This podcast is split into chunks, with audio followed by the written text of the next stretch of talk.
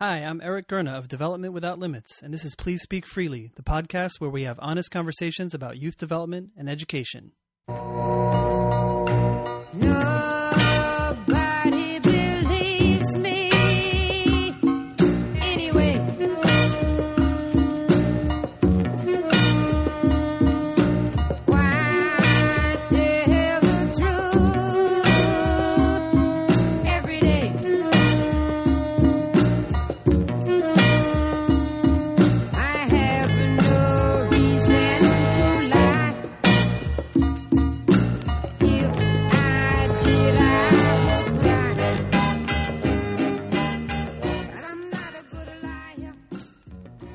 So I'm here in East Harlem, New York, with Rich Berlin, uh, Executive Director of Harlem RBI and uh, Chairman of Dream Charter School. Chairman of Dream Charter School. Um, and so, first of all, I just want to start off by saying thank you for agreeing to do this. I appreciate it. An honor and a pleasure. So uh, I was I was mentioning, you know, before we ac- actually got started recording, that there was something uh, quite specific that led me to invite you to to ask you to to be on Please Speak Freely, um, and and really, it's funny that it's it's that I had the opportunity to be in a meeting with you recently as I got a tour of Harlem RBI summer programs with some other people. And you know, you and I've known each other a little bit over the years, but um, it was the first time for a while I got a chance to sort of sit around the table with you, and I, I felt like you were more inclined to actually speak freely than a lot of uh, executive directors of youth organizations that I know. And you said one thing um, that made me want to hear more, and I wasn't quite the context ask more about it in the meeting there, but um, I thought this might be a chance to do that. Um, and that was you, you mentioned um, we were talking about different programmatic uh, efforts and curriculum that you've used in your in your programs and that you've um, that you all have designed or brought in from the outside. And someone was asking about uh, what behavior changes result from those programs being implemented. And in my experience, the there's usually people usually have a pretty pat set of answers to that. They have, you know, well, we expect to see this and we expect to see that as a result of implementing this curriculum. And um, you, your answer was to to sort of question the idea of measuring behavior changes that result from a particular program or curriculum. And you said, um, this might not be a direct quote, but you said something like, I do this because I believe in it, and I know that if everyone did this, the world would be better. Now, I might have paraphrased that in my notes, but you said something like that. Um, can you can you talk about how you think about that sort of thing? Uh, yeah, I think that there's a lot of thinking and head scratching and writing and talking about the best way to do things. Um, I, I, I think there's probably pretty broad agreement about the best way to do things. Um, and then there's a lot of talking and head scratching and writing and thinking and talking about how to measure the best way to do things to prove you're doing it. And I think people, i- at least when it comes to youth work, can usually walk into a room and in about 36 seconds you can tell whether someone's doing things well or badly or somewhere in between.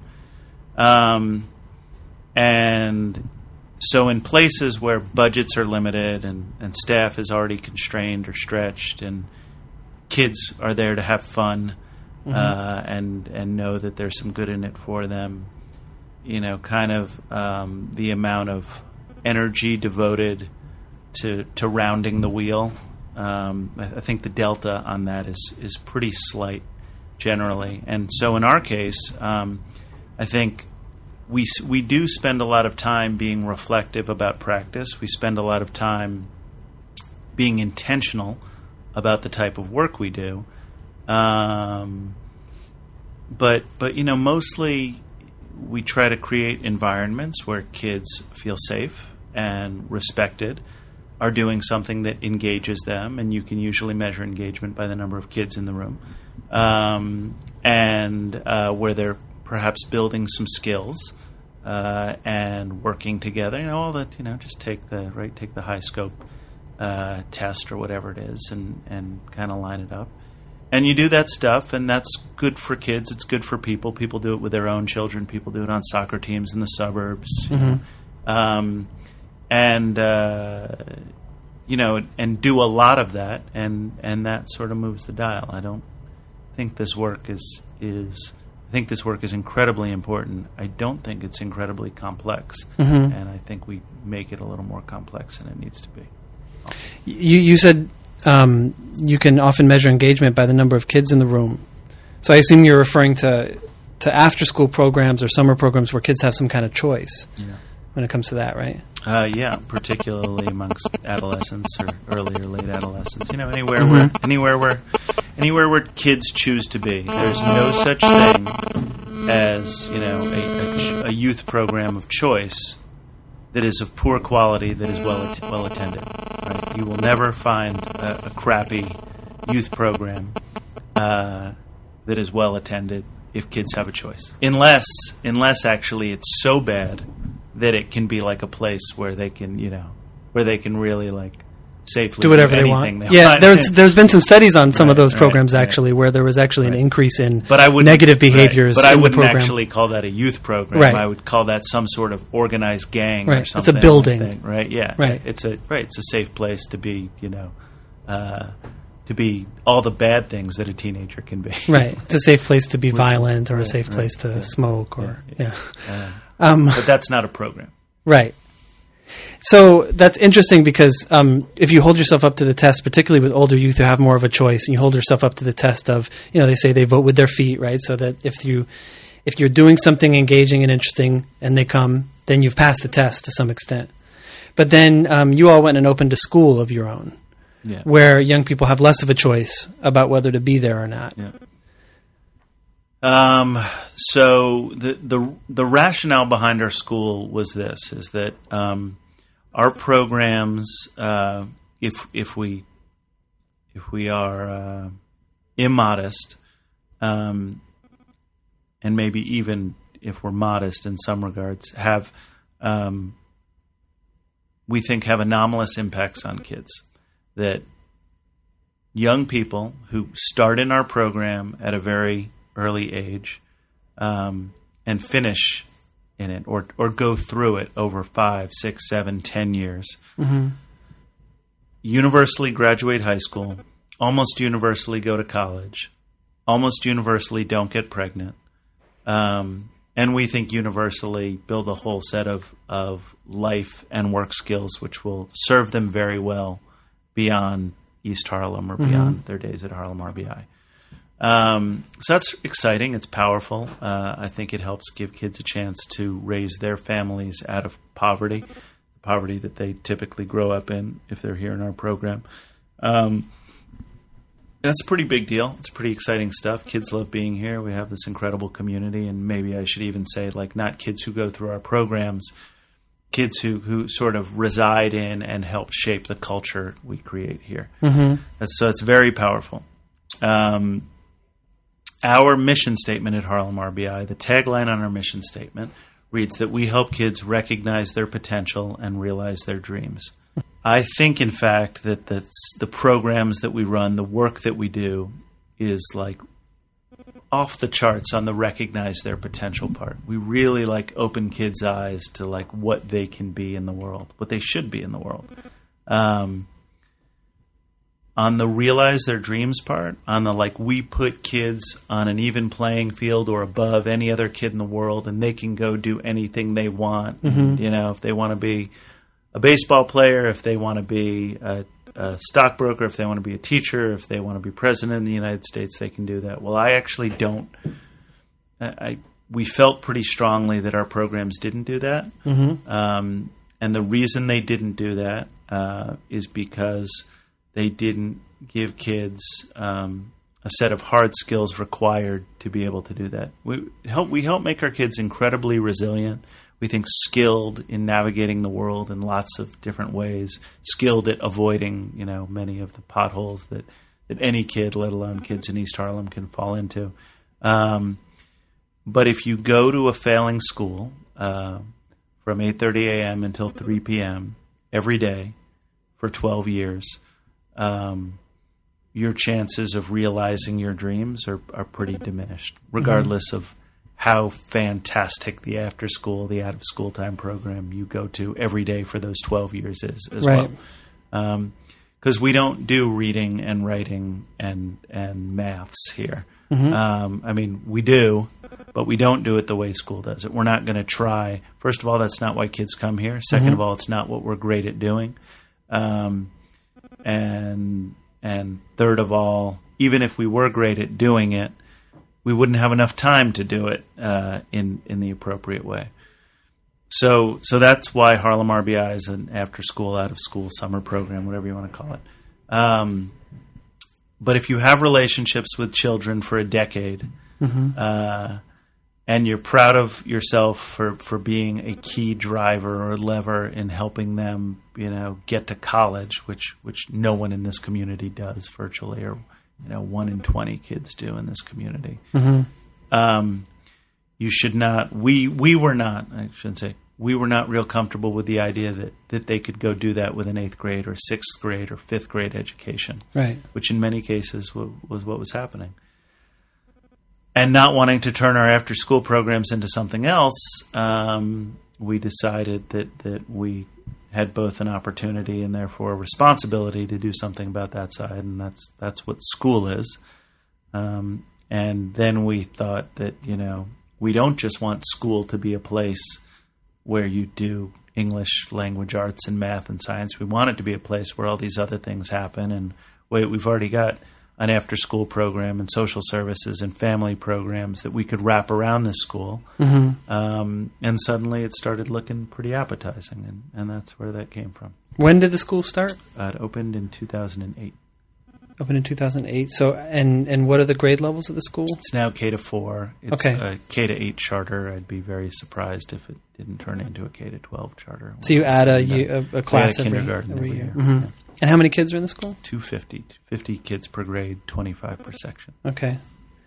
So you you set out to start this school for the reasons you just described, and then um, what's been your experience for the past few years running the school? I, before before I, you answer, um, it's it's an interesting process from the point of view of after school programs because you know we work with a lot of programs who feel very frustrated because they're they're so committed to supporting the young people in their program and they they want to really support their success in school but they don't want to spend all their time doing remedial supports. And even if they do spend a lot of their time doing remedial supports they feel like if the kids are in a like you said a failing school or or are not engaged in their school experience then they're really just working around the edges. Um, and they're trying to do take a strong youth development approach, which the school might not be taking, and they're trying to support the academic progress of the kids, um, which feels like it means they need to do more of the same that the school's doing that they don't really agree with the way it's being done. So they feel like they're in this very frustrated position and and, and feeling increasingly like the weight of their the world is on their shoulders because they're, the pressure is on them to to do it all. Um, and I've heard some of the leaders of those organizations um, discuss the idea of, well, you know, why don't we just start our own school?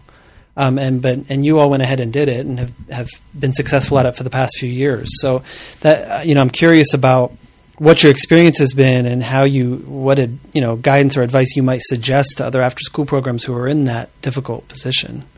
Um, so first a note on like after school remediation or even after school academic programs that, that exist to fix what doesn't happen in school. Yeah. After school programs don't have the time, the resources, or the expertise to do that. And I think it's a massive waste of time and money to try. Um, that is not to say that kids don't need it, right? Like kids do need need need to know how to learn to read and write and all those things. But I really don't believe that you can be very effective at it if that's like what you're trying to do in after school. I think there are lots of ways to enhance learning out of the school day and in the school day. Um, but from a straight like you know our mission is to fix what didn't happen in school. Well, if it's not getting done in those seven hours, you know, with four times as much money, you know, I can assure you it's not getting done in the hour and a half to three hours that you have. And I can also assure you that, you know, the minute kids get out of fifth grade, no one's coming to your program either. Um, so, so there's my two cents on on that business.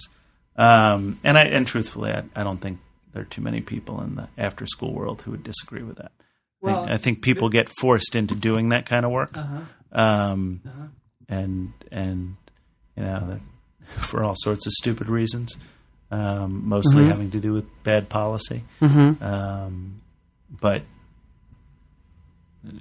anyway, that's my Well, thought on that. it's interesting though because I, I recently um, had a chance to talk with uh, Earl Martin Phalen, who, who Yeah. founded Bell um, and Summer Advantage, um, and now works for an organization called Reach Out and Read. Runs an organization called Reach Out and Read, and um, we had an interesting conversation about um, the the issue of after school academics and um, he has you know very strong views on the, the the necessity to hire credentialed teachers in the after school program and in summer programs and to do really focused academic enrichment work academic um, I think it's funny the, the word rem- remediation is a funny one because it's it's pretty much only used in a negative way like people sort of cast aspersions on remediation no one defends remediation people defend academic practice and academic enrichment and academic support right. which oftentimes takes the form of Yeah. um, what what what we would call remediation. Fine line there. Yeah. Yeah, I think it's I think it's semantics, um, but it's semantics based on a set of values, right? So the, the the language that you use is sort of based on what you value and what you want to defend. But um, it would be interesting to have that conversation um, with Earl or, or with others from Bell who do take a pretty strong stance on that. They they sort of stake out that territory that we can as after school programs we can make a difference in the academic success of young people. Academic success as defined by how the, how the regular school day defines academic success. Um, and you know they have all their evaluation data and all that, which will which they use to back up those those claims. Um, and I tend to fall. I tend to uh, agree with your perspective that you just described, and I do think that in some ways it's um, it's the broader perspective, but it's not the one you hear publicly defended as much. Yeah. Uh, well, funders, right? Well, well, first of all, here's what should you know. Here's what I would say about Bell and Earl is they're you know incredible leaders in this field and this work, and I don't think at heart they're. I don't think at heart they're academicians. I think at heart they're youth developers. Um, uh, I think there's some significant differences between the way they program and we do, um, and and uh, but there's some good reasons. The there's some good reasons for for what they do and why they do it and how they do it, um, and I think they're probably better at that version of it than anybody else. Right. All that said, I think Bell should open schools. Um, if they want to build educated leaders for life, they should build it all day long. Right. Uh, that's what uh, you know. That's my very highfalutin and, and unfair, uh, you know, advice, which certainly Tiffany and, and Earl don't mm-hmm. need from me. Well, why is it unfair? Successful, because like because I'm sitting a million miles away at my own desk. You know, Okay. chose our own path and. Like they're enormously successful, incredible, and smart and passionate people. And Sure. they can do whatever they want. For for us, what I should say is Yeah. for us, Yeah. you know, our our we felt in order to credibly, effectively build educated leaders for life, we needed more time, Mm-hmm. and the only place to get that time was during the school day. Um, and in particular, you know, the only place to get that time and still do all the other quote unquote soft stuff that we deeply, deeply, deeply believe in, Mm-hmm. like we really needed the whole day, like 8 a.m. until 8 p.m. or, Mm. or later, and weekends and summers and et cetera, et cetera. Hey, podcast listeners. I'm actually doing an unusual thing and interrupting the conversation here because I was so intrigued by what Rich said about that Bell should start a school.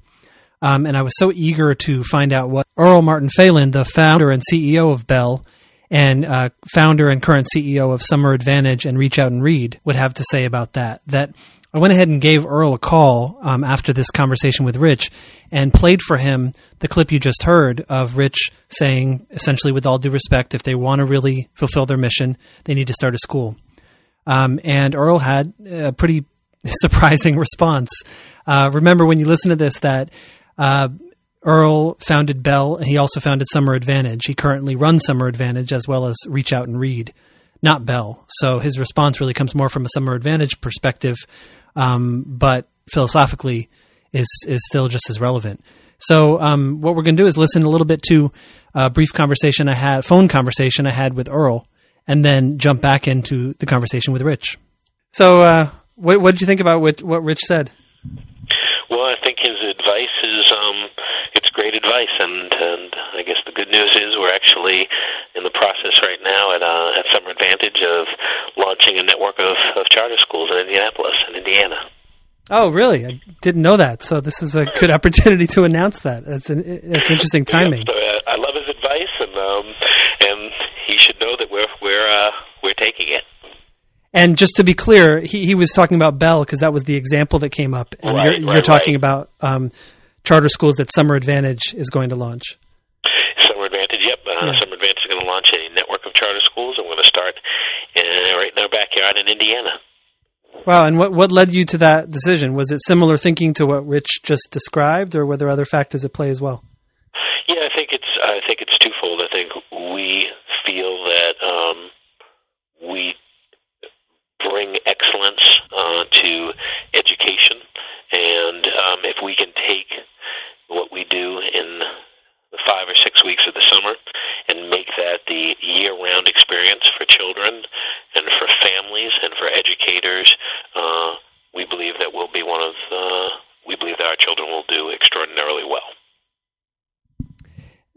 Do you see this as a potential sort of evolution of the field of after school and out of school time, or or even a trend in after school and out of school time to move towards uh, for for youth organizations that started out as you know organizations that work with young people outside of the regular school day or the regular classroom environment, um, starting their own schools and and sort of becoming the institution that they used to serve as a supplement to.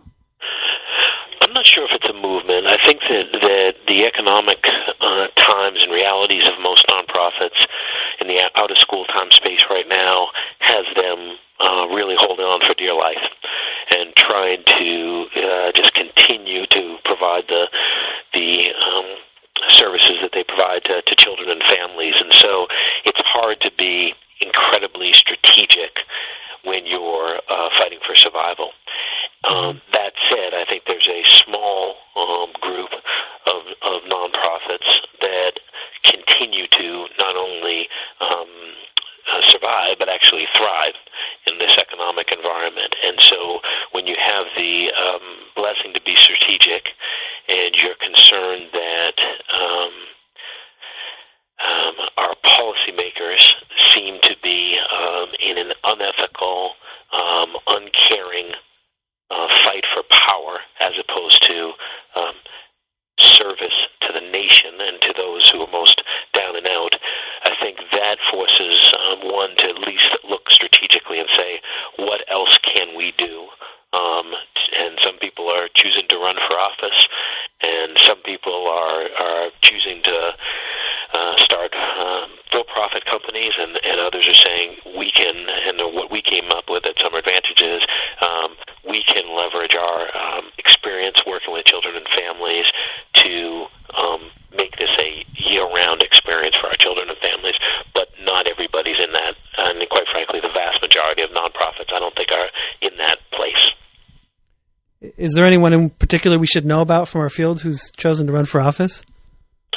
Um, well, Alan Khazei is running for. Uh, so Alan Khazei, founder of City Year, founder of Be the Change, is um, is running for for um, senator here in Massachusetts. Oh, really? That's interesting. I, did, I didn't know about that. Yeah, yeah. Wow. All right. Well, he might be an interesting future guest for Please Speak Freely then. That'll be a first. Yeah, no, he'd be a great, and he's he's one of the most talented leaders uh, that I've come across in, in in my 20 years in the sector. So um, he would be a great guest. Great. Well, I, I really appreciate you taking the time to to respond to what Rich Taft had to say. I, I didn't know what to expect, but I definitely didn't expect you to tell me that you actually are starting schools. well, it's a good reminder actually because I've been beginning to have had a half dozen conversations with with some of the nation's top school leaders, and um, uh, this is a great reminder because it will uh, get me down to to see Rich and get his advice next time I'm uh, in New York. Good. All right. Well, Earl, thanks a lot. Well, there you have it. Summer Advantage is starting their own chain of charter schools. Who knew? Um, Anyway, we'll jump right back into the conversation with Rich. Um, so so you know now that I've opined on everybody else's you know wrong way of doing things, um, you know what I would say about the school is it's incredibly hard and humbling work. Mm-hmm. Um, I would say that uh, we're just you know for now entering our fourth year. It's just starting to feel like we know what we're doing Mm-hmm. um, and is ultimately, you know, for us, not only just another way to make, um, to put our kids in a position to realize their potential and recognize recognize their potential and realize their dreams. It's also a way to make our community stronger. Uh, it's also a way to engage with families in, a- in a more deep and meaningful way. Mm-hmm. Um, it's also a way. It's also a way to expand the concept of learning. Um, like when people, you know, people talk about Harlem RBI as an after-school program. I just think Harlem RBI is like a, a learning environment, and I think Dream is a learning environment. I think our Real Kids Summer program is a learning environment. Right? Kids learn in all sorts of different places in all kinds of different ways, and most of them are, are kind of important and crucial to growing up this whole healthy person. And we're not interested in growing got no interest in like supporting you know the growth of the next generation of consumers. We would like to help grow the next generation of citizens and leaders. Um, and and that's that's not just being good at taking a test. Mm-hmm. Um, it's just a lot more than that. Now, all that said, they better be able to blow that test away. Like that's that's an, like that's a really important skill. They you know those tests actually do measure whether you can read and write and do math. Like people might not like them, but they really do you know fairly measure fairly accurately, particularly as they get harder and they get better scaled. Like whether you like have sort of know your R's. But what does that have to do with with being, you know, a full human being? That's a piece of, of being a full human being, and there are plenty of brilliant people in the world from all sorts of backgrounds. You know, whether whether it's corrupt politicians or corrupt businessmen or other sorts of horrible criminals. You know, who are smart. You know, really, really smart. The Enron guys were the smartest guys in the room, mm-hmm. right? But they had no moral code Mm-hmm. right? Right? They had no ethos. They didn't care about other people. Um, that's that's really important to us. Mm-hmm. And how do you with within the school? How do you deal with the testing piece? How do you deal? You say you, it's important for them to do all of that and also blow the test away. How do you prepare them t- to do that? Do you focus on it? Uh, we don't ignore it. So you know, like in order to help third graders be ready for a nationally normed test, you do have to practice that test. Um, not all day, not all weekend, not all that, but like you have to take time out to do that. So kids know how to take that test. But it, but it's sort of not the focus of our school. I think the way we prepare kids to do that is we, you know, we have balanced literacy curricula, which teach, you know, we have some phonics early, and then it turns into balanced literacy, and we have nine different ways of teaching reading, which I'll try and figure out, you know, different ways to teach reading, and and if we do that right, and we give kids the skill of this is what it's like to sit at a table and fill out a form, Mm-hmm. not perhaps the best way to do it, but a way that we're required to do it, uh, that they'll that they'll do okay. Um, what we won't do is spend four hours a day shooting flashcards at them, you know, getting getting ready to do that. You don't torture them at your school? Um, no, we don't torture them. We don't torture them. I don't think there are that many kid schools out there that. Well, Yeah. I don't think there there are really that many great schools out there that do torture them. Um, They wait till middle or high school to. yeah, I mean, I, the actually, I don't think there are any great schools that do torture them. Oh, you think you I said think- great schools? I yeah, thought you I- said grade schools. Um, no, I think there are plenty of. I think there are plenty of schools that do good on tests and do bad on tests that torture their kids. Mhm. Um, uh,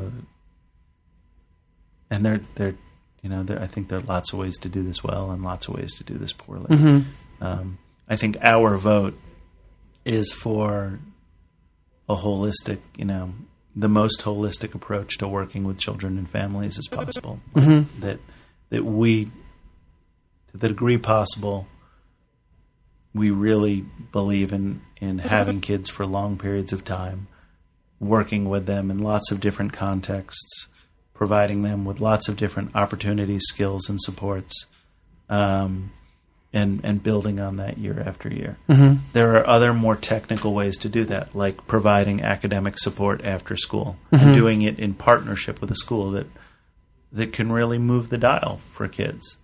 It's interesting to me that in all of your description of the after school programs and the school, um, you didn't really talk about baseball. And, and Harlem RBI's sort of heritage is reviving baseball in the inner city. RBI is a national initiative, right? Oh, it's not sometimes. it's not exactly a national program, right? But there are other RBIs around the pro- around the country. of them. Hundreds of RBIs, really. I didn't even realize that. We're doing a little work um, through a program called Good Game with Athletes for Hope with the Cincinnati um, RBI programs out of the Cincinnati Reds. Um, I've known for some time that, that Harlem RBI is maybe a little different than the other RBIs that exist out there, but it's it seems to me sort of telling that in all of this d- description of this, you haven't mentioned baseball. What, can you can you talk about that? Um, yeah. Uh, what do I think about that? Uh, I think probably because we just take for granted how central it is to what we do. Um, teams, and in our case, baseball and softball teams, are the organizing principle of our of our programs here. Um, and in that regard, fun is kind of the organizing principle of our programs here. That, that playing is fun, and, and playing is that's work for kids. That's where they learn.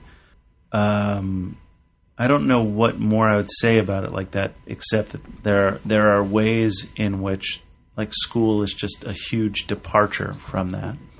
And I think there are ways when when we see our work happening at the school or elsewhere, like off the field. Let's just say that mm-hmm. there are other ways in which when we see our work being done off the field, the best it can be doing, all the values and lessons of, of 20 years of baseball practices and games are infused deeply into that culture.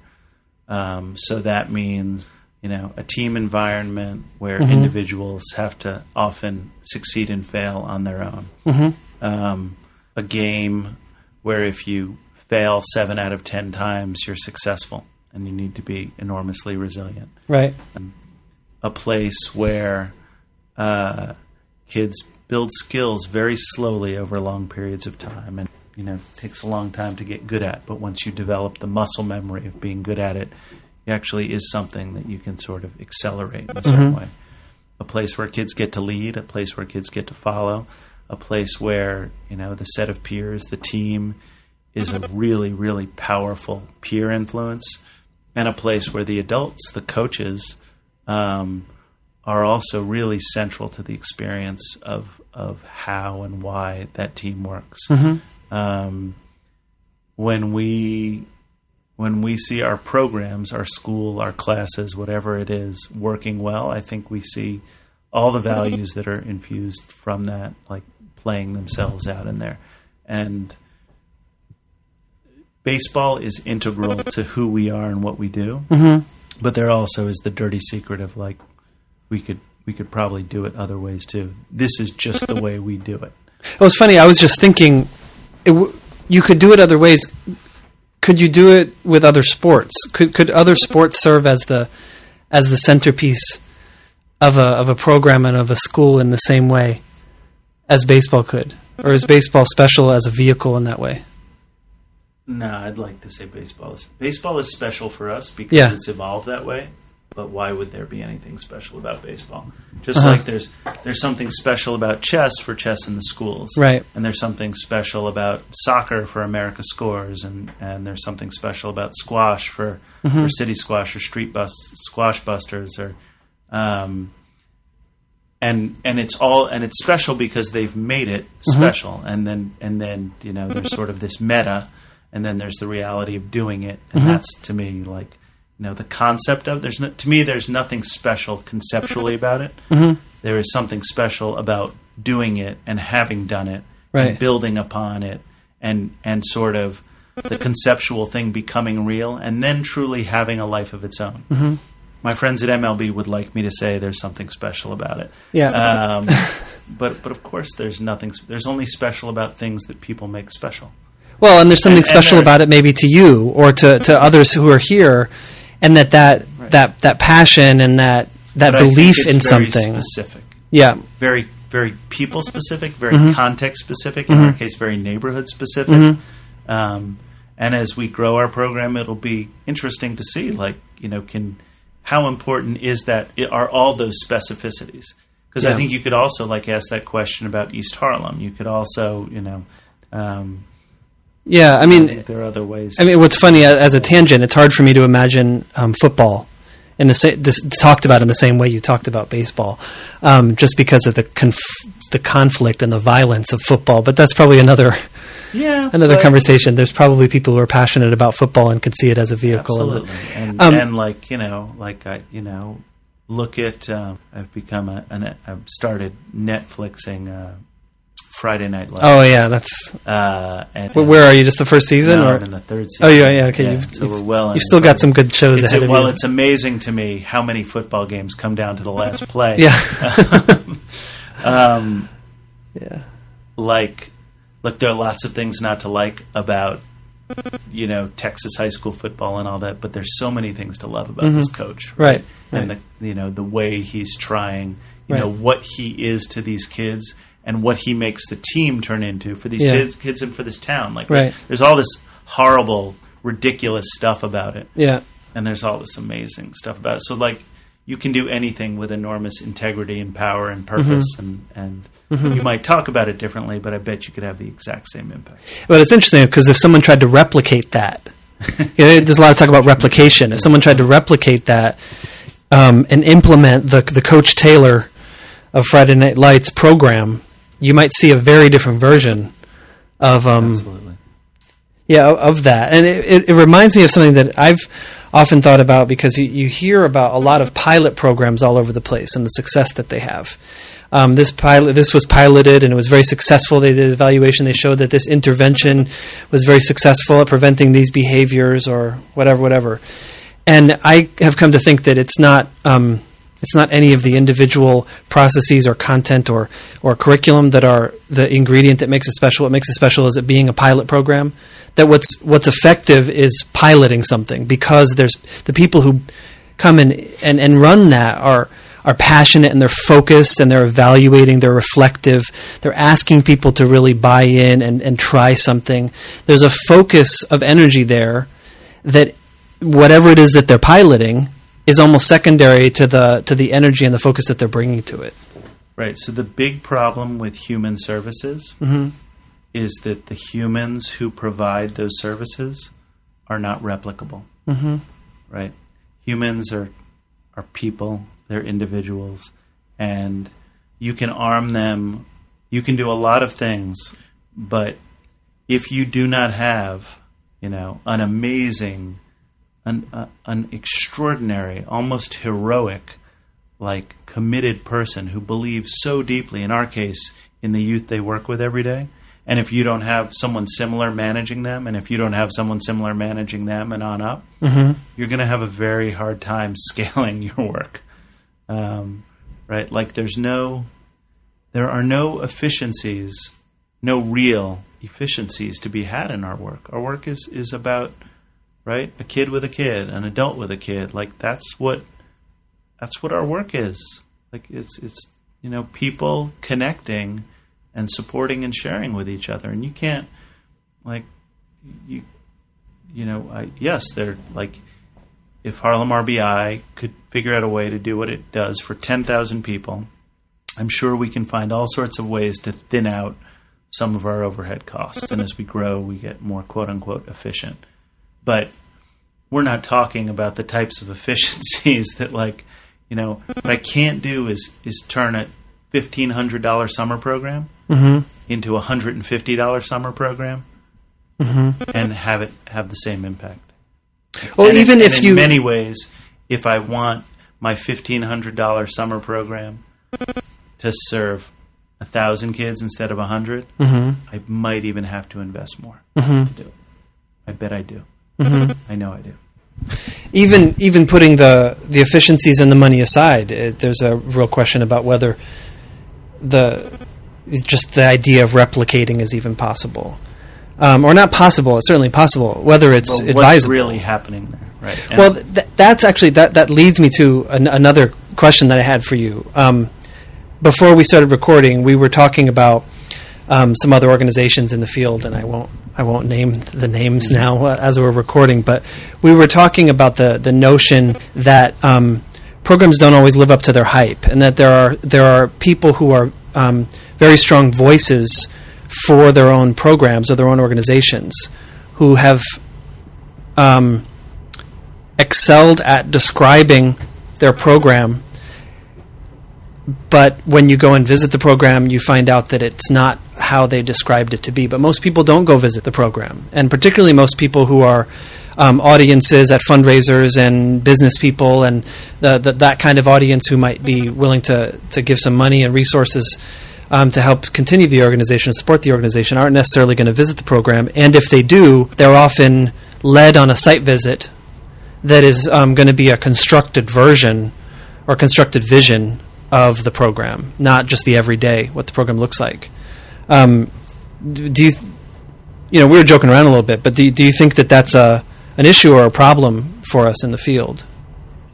it's a disease. Um, it's a total cancer, Hmm. uh, and ultimately, it's not a problem for the field. It's the problem for the people the field serves. Um, philanthropy is totally dysfunctional and irrational. Even even the most even the most rational versions of it Hmm. um, are pretty dysfunctional and irrational and wasteful. Um, and policies maybe even more policy making might even be worse um, in in many ways. Mhm. Um, and uh, and we're that's and the people to blame for that are us. We accept that, right? Mhm. I, I see funders every day, Mhm. right? Uh, they're very few. Like you know, how many of them? You know, how many of us are willing to speak truth to power in that way? Probably not at the risk of our funding. Um, and and by the way, like speaking of that, speaking of like, oh, you know, this guy's all hype and all this. Well, you know what? Like, you know, I, I think we were, you know, obviously, I believe deeply in what we do. I think we run like model work in many instances. I think there are plenty of places we can improve, et cetera, et cetera. Like, you know, all of us should be a little bit careful about casting stones. Um, how well, you know, how much time do I spend visiting other people's programs? Not a ton, like, you know. Um, but yeah, there sh- there should be uh, there should be a better way. Um, we all should be more honest with each other, with our funders, with our electeds, with our policymakers. Um, um, but but the structure of nonprofits is is a pretty dismal thing generally. Um, nonprofit boards when when nonprofit boards work, they make like incredible sense. I think they're incredibly powerful, and, and Harlem RBI happens to have what I think is like a world class board. Um, you know, people who really govern, focus on policy, policy, strategy, resource development, trust the staff to be good at what they do, but ask the staff to prove it to them in meaningful ways. Like, like I think they're they're awesome. Like, um, most boards aren't like that. Most boards are, are really detached, um, or or in many, you know, or the other side, they're really connected, and therefore, you know, too much like the too much like the clients, right? And then don't have the resources and the connections to help an organization move the dial.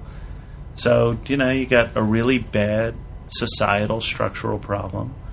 Um, you know, I think private philanthropy is in many instances a really, you know, in its worst instances, kind of a really ugly form of social control. Hmm. I don't understand why foundations get to give away five percent of their assets a year and exist in perpetuity.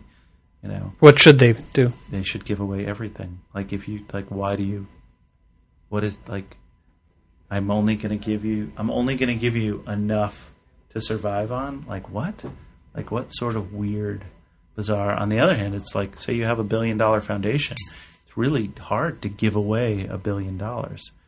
But then, like, all I'm really going to get into is my thoughts on the distribution of wealth in this country and other things like that, um, which would really make me unpopular with some of our funders. But, um, you know, first and foremost, providers and leaders of, of provide, you know, leaders like myself are to blame for how things are. How could we do it differently? Uh, how could how could leaders and I, I don't say we putting myself in the same category, but how do how could um, not just leaders of organizations, but th- there are leaders of organizations who choose to play a more public role, and there are some that stay in inside more.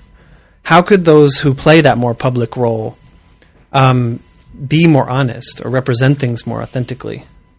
Well, I think we could be more honest and represent things. I mean, like we could be more honest, right? We could, you know, we could say that your twenty-five thousand dollar grant sucks. Like, it, not only is it like not enough money to do anything real with, but but it actually like it's totally inefficient in many ways. Like, right? Oh, and next year, if, and if I do well with this twenty-five, I'll get thirty next year. Right.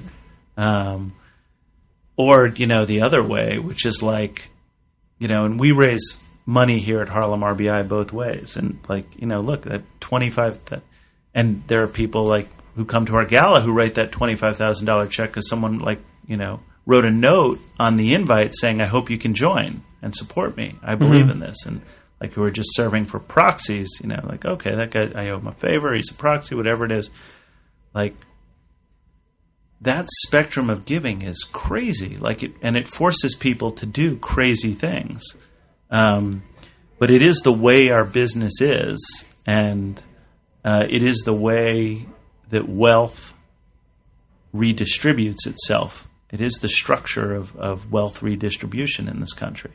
Whether it's a public grant for too little money, or a private grant for too little money, or a private gift for too much money, you know, all those uh, all those things. Um, but that's that's like I don't I don't know. Short of I mean I don't spend a lot of time thinking about it. Maybe that in itself is is part of the problem. Like, There's a there's a maybe- maybe- incredible book that I, that I read recently called "Small Change: Why Business Won't Save the World," um, and it's this little thin paperback, but it, it really it talks about the, the the toxic model of philanthropy and how it's gotten even more toxic as it's gotten more market driven. Yeah. Um, Well, like, you know, let's be very clear. Business exists to be in business. And strategically, it is intelligent to make philanthropy part of your business model. For your business, how many private companies even maintain philanthropic giving when profits go down? Right?